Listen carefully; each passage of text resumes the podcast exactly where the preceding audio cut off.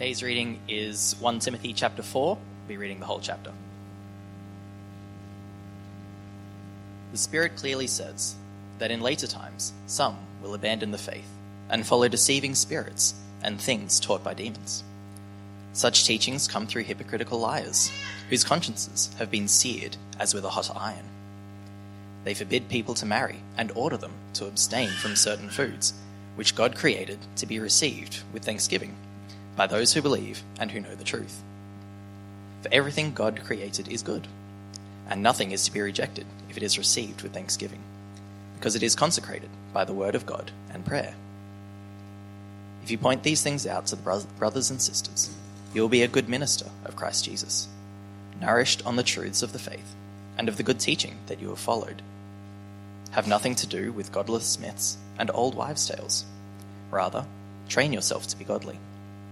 For physical training is of some value, but godliness has value for all things, holding promise for both the present life and the life to come. This is a trustworthy saying that deserves full acceptance. That is why we labor and strive, because we have put our hope in the living God, who is the Saviour of all people, and especially of those who believe. Command and teach these things. Don't let anyone look down on you because you are young but set an example for the believers in speech, in conduct, in love, in faith, and in purity. Until I come, devote yourself to the public reading of Scripture, to preaching, and to teaching. Do not neglect your gift, which was given you through prophecy when the body of elders laid their hands on you. Be diligent in these matters. Give yourself wholly to them, so that everyone may see your progress. Watch your life and doctrine closely. Persevere in them because if you do, you will save both yourself and your hearers. All right, well, it is um, lovely to be back with you again. Um, last time I was with you was, I was just reflecting, it was the last week back in the Reynella Neighbourhood Centre, and some of you will recall I was still on crutches at the time and in a moon boot. Uh, I snapped my Achilles tendon last year, that was five months ago.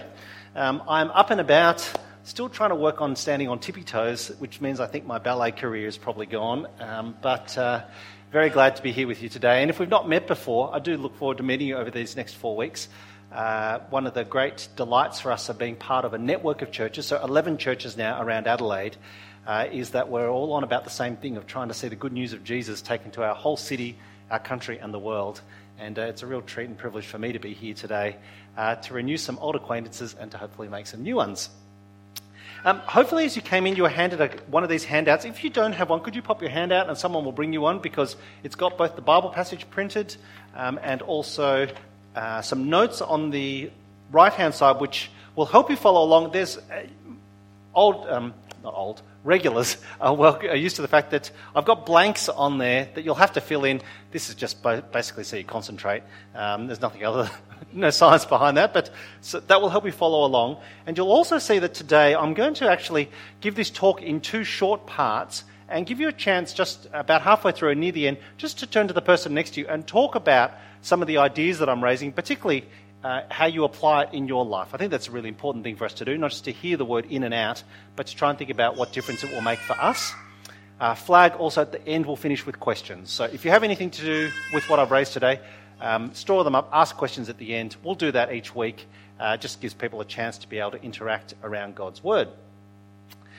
Um, 1 Timothy 4 feels like a page out of a pastor training manual. And I'm conscious that most of us here aren't pastors. So obviously, the big question is how does this apply to us? Okay, that's, that, that's what I want us to try and see today. You'll see three things I want to cover a generous God who is the Saviour of all people, and then command and teach these things.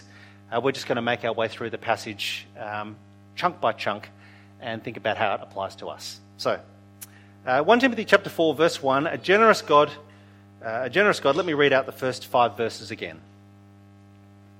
The Spirit clearly says that in later times some will abandon the faith and follow deceiving spirits and things taught by demons. Such teachings come through hypocritical liars, whose consciences have been seared as with a hot iron. They forbid people to marry and order them to abstain from certain foods, which God created to be received with thanksgiving by those who believe and who know the truth. For everything God created is good, and nothing is to be rejected if it is received with thanksgiving because it is consecrated by the Word of God and prayer. Well, um, in our society, as you well know, Christians are usually seen as killjoys. We're the people who are constantly harping on about sin and death, rules and regulations, seem to be moralizing about all the things that you cannot do, oppressing freedom, and basically sucking all the fun out of life. Because Christians usually seem to be seen to be saying no to social change, people tend to assume that our God is also always saying no. That God is anti enjoyment and generally anti pleasure. What's fascinating in 1 Timothy 4 is that we see this is nothing new. From the very first years of the early church, there was a growing movement within Christianity that railed against what you might call loose living amongst Christians in particular and in society at large. These are the people who are concerned by lax moral standards, and so they tried to limit Christian freedom. Look at verse 3. They forbid people to marry and order them to abstain from certain foods. The logic appears to be that if you could show extreme self restraint, that would somehow impress God, even earn his favour through your impressive abstinence. Now, of course, if you find yourself wondering, well, why would anyone go in for this? I think it's worth us reflecting for a few minutes on the constant appeal in 2020 from our political leaders to give up a few freedoms now to secure a better long term benefit. You all know what I'm talking about. And to a large degree, it's mostly succeeded despite some prominent exceptions, which, of course, us being Australians, we've come up with a great word to describe them. We call them COVIDiots. There is, in a sense, a very easy simplicity in just doing what you're told, of not being the one who has to make the hard calls and then copying the blame afterwards. I mean, really, who in their right mind would be a politician at this time? And yet, Paul denounces such false teachers as, do you notice what he called them? Deceiving spirits. He calls it things taught by demons. That's pretty harsh language. And the reason is because such teaching cannot be further from the truth. So in verses 4 and 5, we're reminded that God is good, that God's world is good and that in his abundant generosity, God fills our lives with lots of good things. We know that especially to be the case here in Adelaide. Uh, I don't need to detail them for you, although to be honest, it probably wouldn't hurt us if I reminded us once again of all the good things that we have in this part of the world. We are largely COVID free. We have, as you know, in South Australia, the best festivals, in fact, one every weekend of the year. We have the best wines, we have the best weather. Is not spring and autumn just the most magical times of year? We, of course, have affordable housing and no traffic, so you can get home to enjoy those houses. And uh, as we all know, uh, look, I say this every time because it's true, there is no convict heritage here. Now, I say this particularly looking at Liz because I know that she's new here. She's only been here for a few weeks. Let me tell you that as soon as South Australians discover that you moved here from somewhere else, uh, they will remind you we're all free settlers. Um, I've lived here for 17 years now, and people still remind me of that, uh, to which the response I've cultivated over the years is just to remind them that my, my ancestors probably weren't on the first fleet either. In verses 1 through 5, Paul is reminding us that the right way for us to view God is not as some kind of divine killjoy who we try to impress through self restraint. Rather, our God is the source of untold blessing. Because the gospel is not just true, it is good. The gospel is not just right, it is also deeply fulfilling and delightfully satisfying. And that means that the response that Paul calls for Verse 5 is thanksgiving.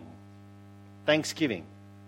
As we receive God's good gifts, the right response is to express our gratitude in prayer. Seems to me that this is a message that's still worth preaching today. This is a positive story of hope that might just cut through some of the jaded cynicism and bleak despair that besets so many in our city.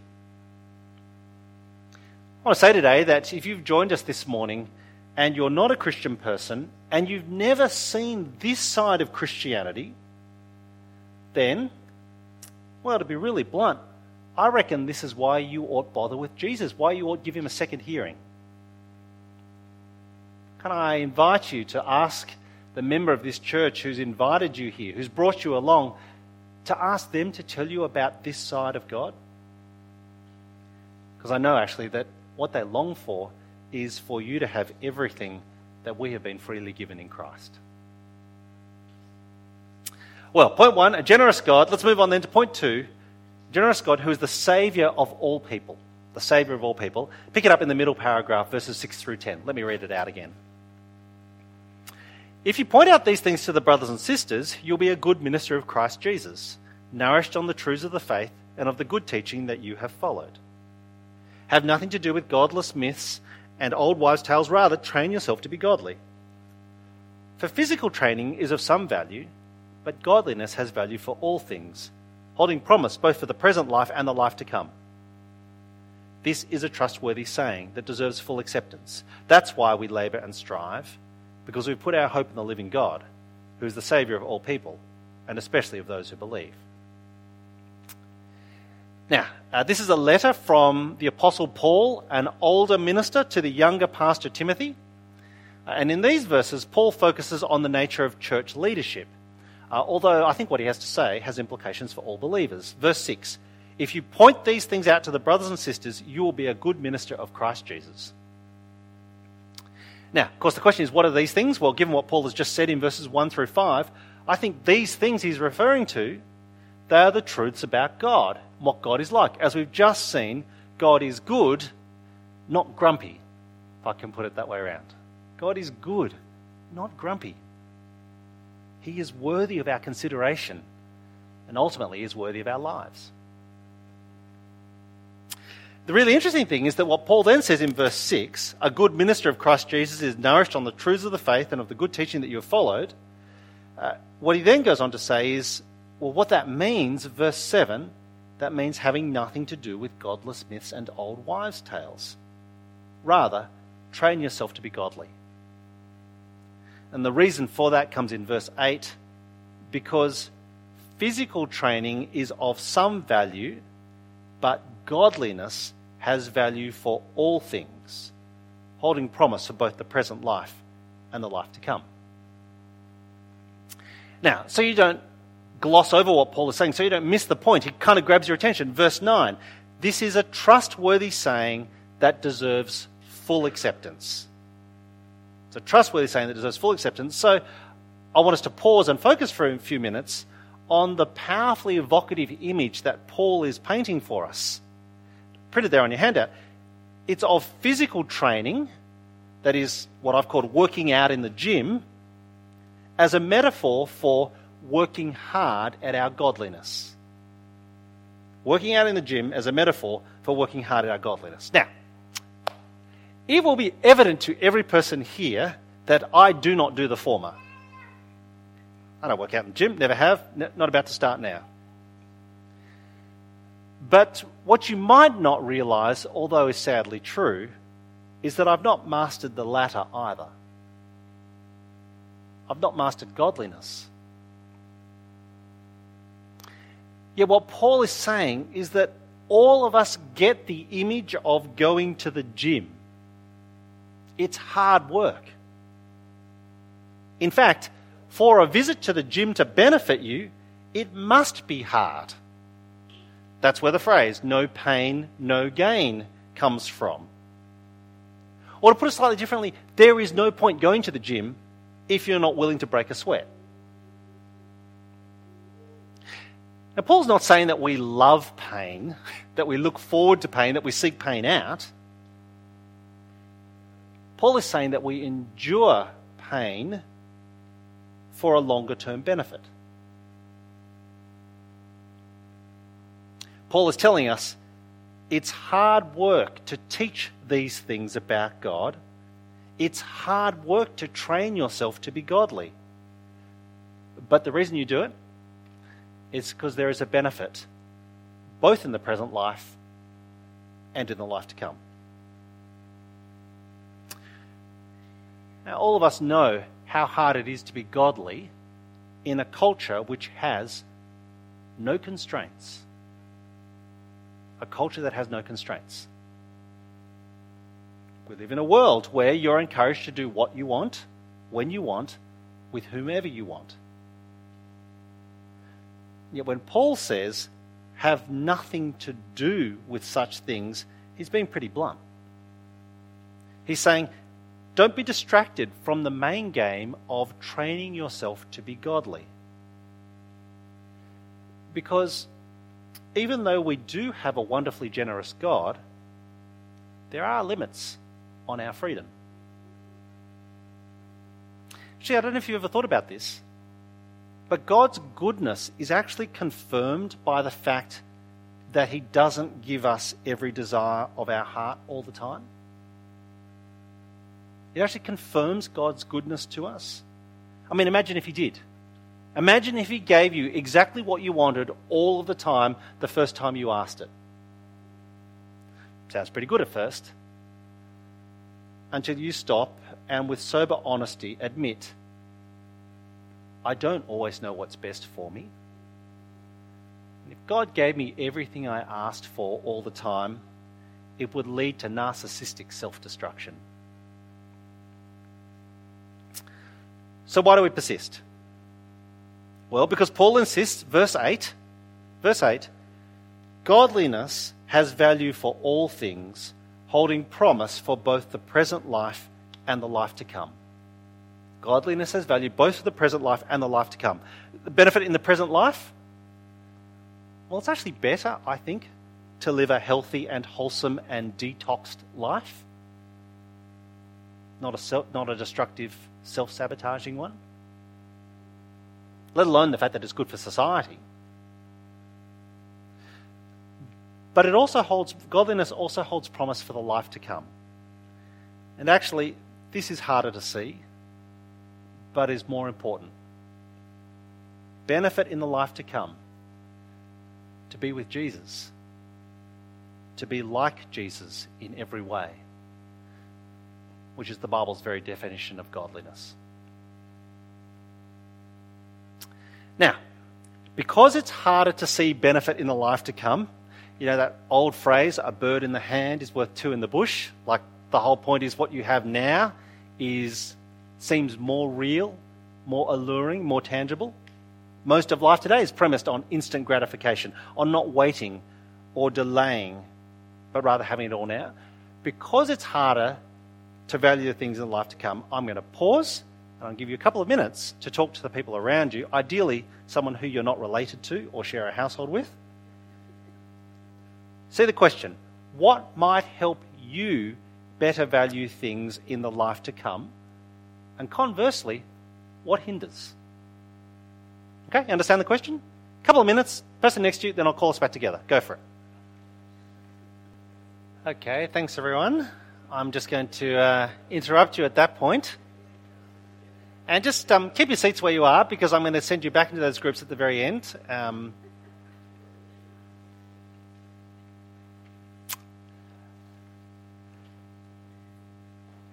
now, of course, if training ourselves to be godly sounds hard and is hard, then what keeps us going?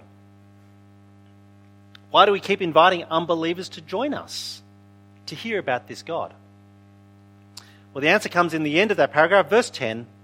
That is why we labour and strive, because we put our hope in the living God, who is the Saviour of all people, and especially those who believe. He is the Saviour of all people, and especially of those who believe.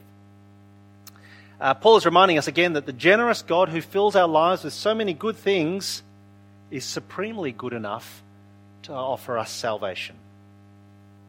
And uh, you will recognize the saying here from chapter 1, actually, a few weeks ago, where a very similar phrase Uh, 1 Timothy 1, verse 15, printed on your handout. Here is a trustworthy saying that deserves full acceptance. Another one of them.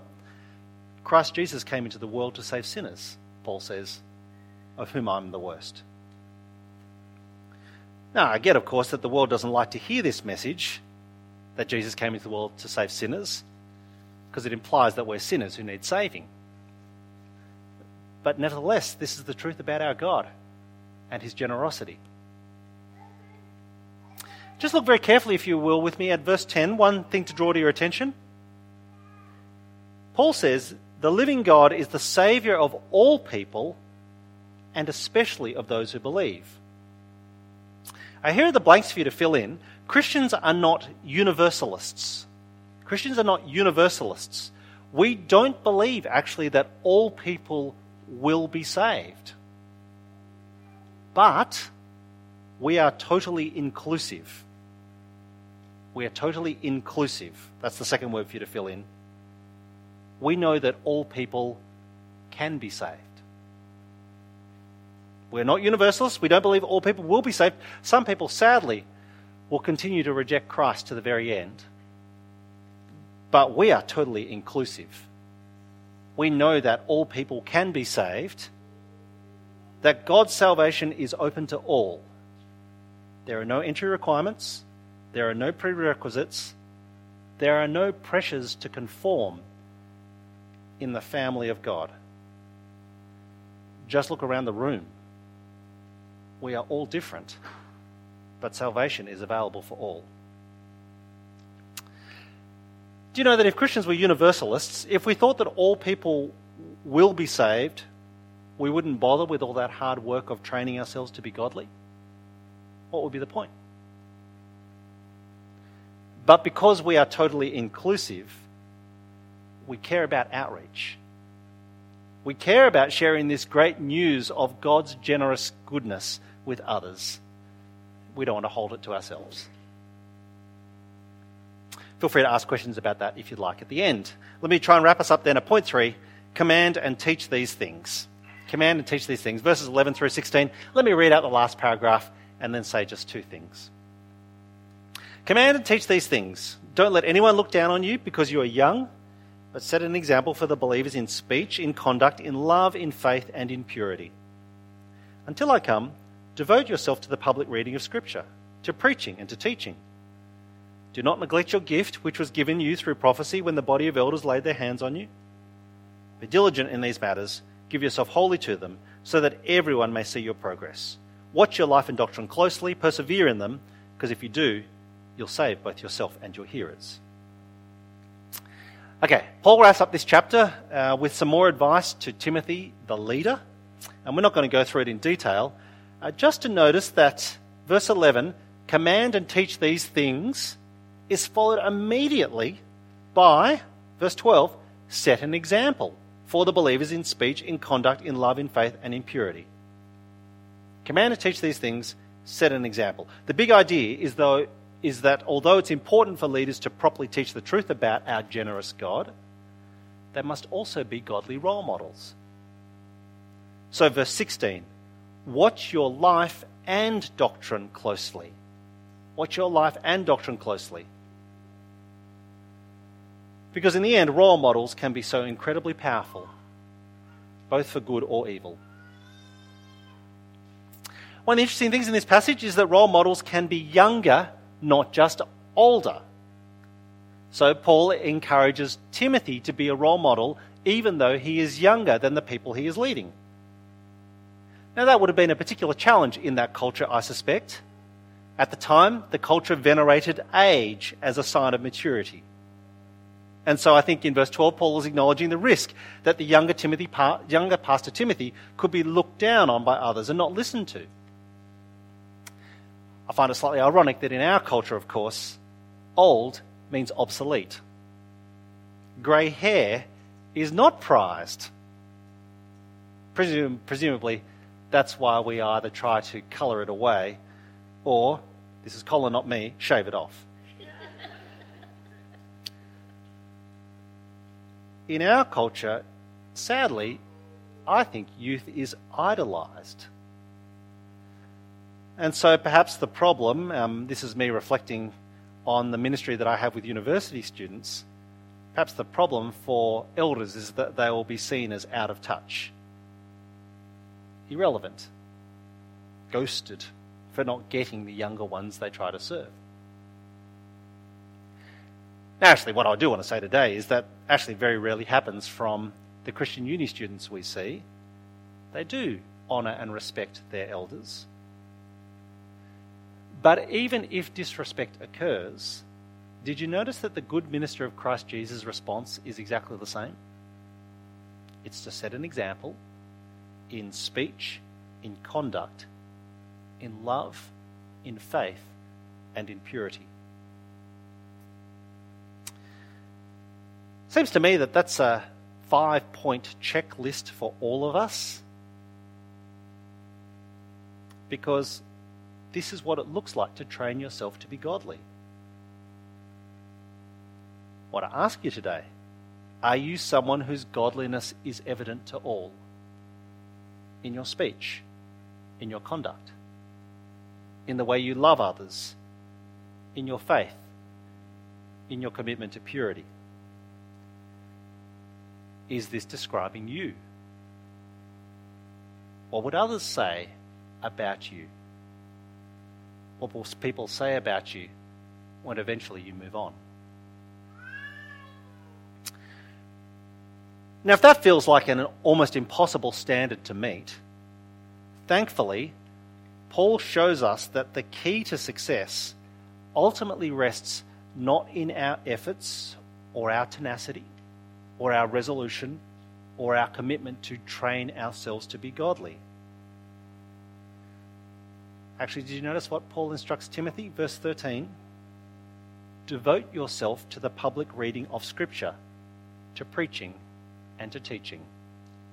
Devote yourself to the public reading of Scripture, to preaching, and to teaching. Paul is saying to Timothy that the way in which you become more godly is under God's word. It's not your intentions, it's not the wisdom you receive. It's God's word alone that can change you because it's God alone who can change our hearts. Do you know that Paul will write a second letter to Timothy? Of course, you know this, right? To Timothy.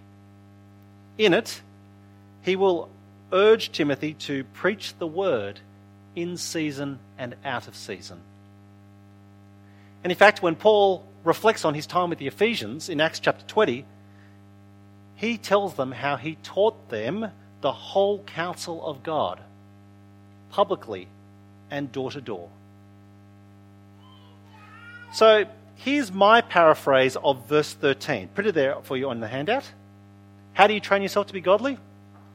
Read the word, explain the word, help others understand the word for themselves. See, because that's what a good minister of Christ Jesus does. It's more than just getting alongside the flock or journeying with them or training people in ministry, important though those things are. The main role of a pastor in the end is to teach the truth about God. And to do so because They've learned how generous God is to us, how wide and long and high and deep is His love for us, for He is the Saviour of all people. And I take it that that kind of conviction will be evident in the way in which they live, because they want everyone to know about it as well. Well, a couple more minutes. Let me just pause then. You'll see the discussion question. Picks up on one of the big ideas, I think, in this last paragraph.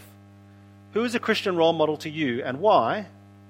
And then, just as importantly, for whom might you be an example? Okay?